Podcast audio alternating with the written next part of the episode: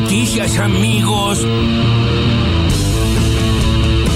Alfredo Luenzo, que es senador nacional y miembro de la Comisión de Salud. El sector tal vez que toma decisiones en la conducción de Juntos por el Cambio ya lo ha mostrado en el día de ser y lo muestra permanentemente. Las cosas que hemos escuchado realmente son desopilantes y además con una mirada psicótica, esquizofrénica. Es muy difícil trabajar en una oposición en un momento tan delicado y no incluso a todos. Hay gente realmente que, que tiene un criterio racional, pero hay otros que lamentablemente son los que conducen políticamente el espacio que están buscando otra cosa. Sí, Están buscando los 100.000 muertos, eso es lo que están buscando, lamentar y hay que decirlo. Pero esta cantidad llama la atención.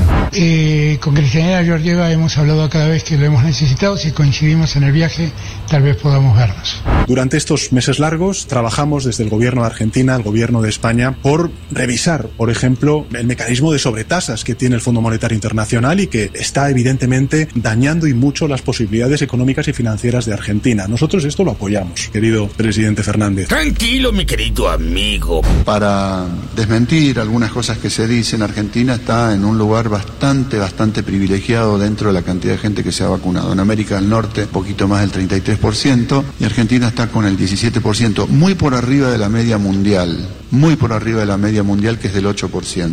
Estamos a un muy buen ritmo y en las próximas semanas vamos a estar incrementando ese ritmo. Sí, venga el líquido. Para finales de junio, principios de julio es muy difícil anticiparnos de cómo vamos a estar, ¿no? Pero como concepto general, todavía la ciudad y buena parte del territorio nacional con conglomerados urbanos no está en condiciones de organizar espectáculos con público masivo. Así que eso al día de hoy en cuanto al público me parece que eh, al menos no se avisora con claridad. Diferente es algunas comitivas con ciertos protocolos y cuidados que siempre es mucho más manejable. Y así es como se juega, ¿entendiste? No hay uno solo que extrañe una cosa que le pase a los otros. Están todos hablando de sí mismos. Extraño pasear yo, extraño conectarme yo. Y no dicen lo principal, que es a mí lo que me duele de la pandemia, es que haya otra gente que esté sufriendo, que se esté muriendo. Son todos autorreferenciales. Además, cuando uno hace razonamientos que corresponden a épocas normales, en épocas que no son normales, es porque está loco. Estoy de acuerdo.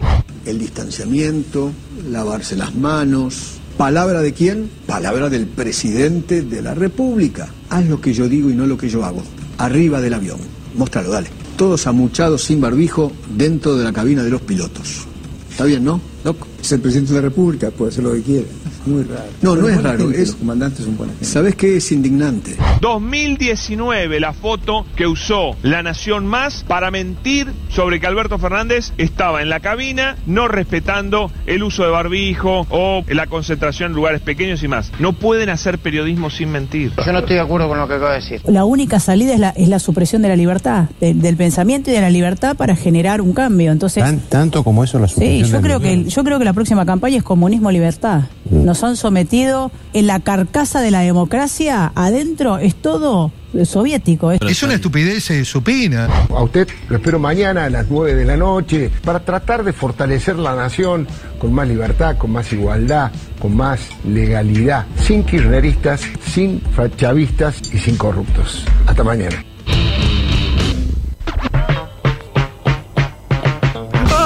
Favor. Sí, hermoso, hermoso, No, no había hermoso. escuchado. Es muy pop para divertirse, ¿no? Es Mickey Vainilla, viste, que te lo cuenta así como no, bueno, nos vemos mañana, sin kirchneristas. Kirchnerismo, bueno, ay. sin fac venezolano. Ay, pero ¿por qué se lo toman así? Nada más decimos que hay que eliminar el kirchnerismo de la tierra. Bueno, Alfredo Leuco en La Nación Más en el cierre de su programa. Antes Eduardo Feynman directamente mintiendo. Esto lo venimos diciendo. Han optado por la mentira. Ya no es una línea editorial, un pensamiento, un posicionamiento ideológico. Es elegir mentir, mostrar una foto de Alberto Fernández vieja en un vuelo un avión del año 2019, prepandemia, como si fuera el de la actual gira de Alberto Fernández por Europa. Saben que mienten y mienten. La Flo- puta que lo parió. Florencia Arieto, que eh, sigue ella en su batalla final contra el comunismo, ¿no? Es realmente espectacular. Está en una guerra fría imaginaria. Florencia Arieto, le mandamos un abrazo. Alejandro Dolina, esto fue el sábado lo que escuchaban con Tati Almeida, pero fue acá en el Destape Radio, siempre en el centro de la discusión eh, y las palabras justas del negro Dolina. En este caso, bueno, planteando que lo que le duele de la pandemia es el individualismo y que no se piense en otra gente que está sufriendo. También escuchábamos al ministro de Salud de la ciudad, Fernán Quirós, y al ministro de Salud de la provincia de Buenos Aires, Daniel Goyán, y Alberto Fernández. dijo que, bueno, con Cristalina tal vez si se encuentren, si hay tiempo, si hay lugar, si coinciden, puede haber finalmente una reunión en este Albert Tour por Europa. Todo eso entre las voces destacadas del día. Ahora las noticias más importantes de este martes 11 de mayo.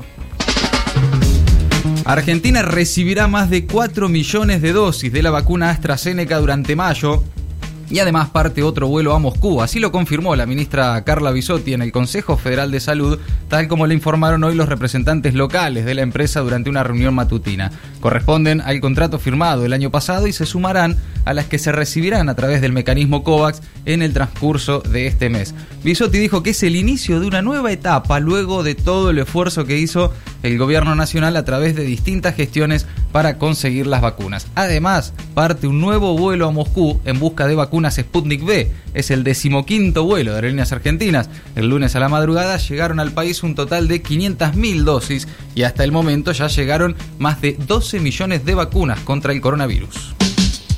Detectaron las variantes de India y Sudáfrica en viajeros. Así es, el Ministerio Argentino de Salud informó este lunes que fueron detectadas por primera vez estas nuevas variantes a las que hacíamos referencias en tres personas. Según señaló el Instituto Malbrán, ambas cepas, consideradas de las más contagiosas, ingresaron al país el 24 de abril. Fueron encontradas en muestras que tomaron a viajeros que regresaron de Francia y y España y que habían dado positivo en Ezeiza. La Organización Mundial de la Salud clasificó la variante descubierta en la India como preocupante por ser más contagiosa y porque hay indicios de que tiene un grado de resistencia a las vacunas. Alberto Fernández fue recibido por el rey de España y se reunió con Pedro Sánchez, quien respaldó la negociación con el Fondo Monetario Internacional. El presidente continúa su agenda de trabajo vinculada al acuerdo con el FMI, esta vez en Madrid antes de aterrizar en París. El mandatario español sostuvo que el mecanismo de sobretasas del fondo está dañando las posibilidades financieras de la Argentina. También adelantó que se realizará y que vendrá a la Argentina en una visita oficial el 8 y el 9 de junio próximo. El presidente argentino arribó ya a París para continuar con su gira europea. Tendrá ahí un encuentro con empresarios y se reunirá también, claro, con el presidente Emmanuel Macron. Ya está en el Senado el proyecto sobre las restricciones sanitarias. El gobierno ya envió este proyecto de ley de emergencia COVID al Congreso establece criterios sanitarios objetivos para determinar qué lineamientos deben adoptar las jurisdicciones de acuerdo a su situación epidemiológica. La propuesta retoma leyes que ya están vigentes en países como Alemania o Italia y es una respuesta del gobierno ante las acusaciones por toma de decisiones arbitrarias. Entonces, ingresó por el Senado y el oficialismo espera aprobarlo antes que venza el actual decreto que está vigente, recordamos, hasta el 22 de mayo. Juntos por el Cambio, por supuesto, ya se había opuesto antes de conocer el texto. Y avanza en diputados el proyecto para posponer las elecciones. Las pasos serán el 12 de septiembre y las generales el 14 de noviembre. Hay consenso entre el oficialismo y la oposición para avanzar en esta modificación del calendario electoral. Además, se incorpora la cláusula cerrojo que reclamaba Juntos por el Cambio para que la ley no pueda ser modificada ni derogada durante este año. Exfuncionarios del macrismo y empresarios, por otra parte, se unieron para firmar un documento en el que piden ahora que se implemente la boleta única de papel. Aumentan las jubilaciones, pensiones y asignaciones. El incremento, incremento se dice, va a ser de un 12,12% desde junio, según informó ANSES. La nueva fórmula ajusta trimestralmente las jubilaciones. La jubilación mínima entonces pasará a 23 mil pesos y la asignación universal por hijo va a comenzar a ser de 4.500 pesos por beneficiario. En ANSES calculan que tanto el aumento del primer trimestre como el actual se encuentran por encima de los aumentos que hubiese otorgado la fórmula que se aplicó durante el gobierno de Macri. Los salarios le ganaron, pero por poco, a la inflación en marzo. El índice de salarios creció 5% comparado con febrero, mientras que la inflación fue del 4,8%, según informó el INDEC. En los últimos 12 meses, el índice de salarios total quedó 10 puntos por debajo del aumento de precios.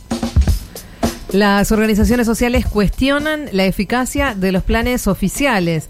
Después del aumento y la ampliación de la tarjeta alimentar, surgieron críticas de Emilio Pérsico, de Juan Grabois, a la que se sumó la Unión de Trabajadores de la Economía Popular, que consideran que la asistencia monetaria es importante, pero no es el camino para la inclusión. Piden profundizar políticas de trabajo social garantizado y la dignificación real de la economía popular. Una pausa para AstraZeneca. Varios estados de Brasil, entre ellos Sao Paulo y Río de Janeiro, suspendieron este martes la inmunización de embarazadas con la vacuna contra el coronavirus de AstraZeneca. La decisión sigue una recomendación de la Agencia Nacional de Vigilancia Sanitaria que argumentó un evento adverso investigado por el Ministerio de Salud, aunque no dio a conocer mayores detalles sobre el caso bajo investigación. Maldita suerte. De 15 a 17. En el Destape Radio.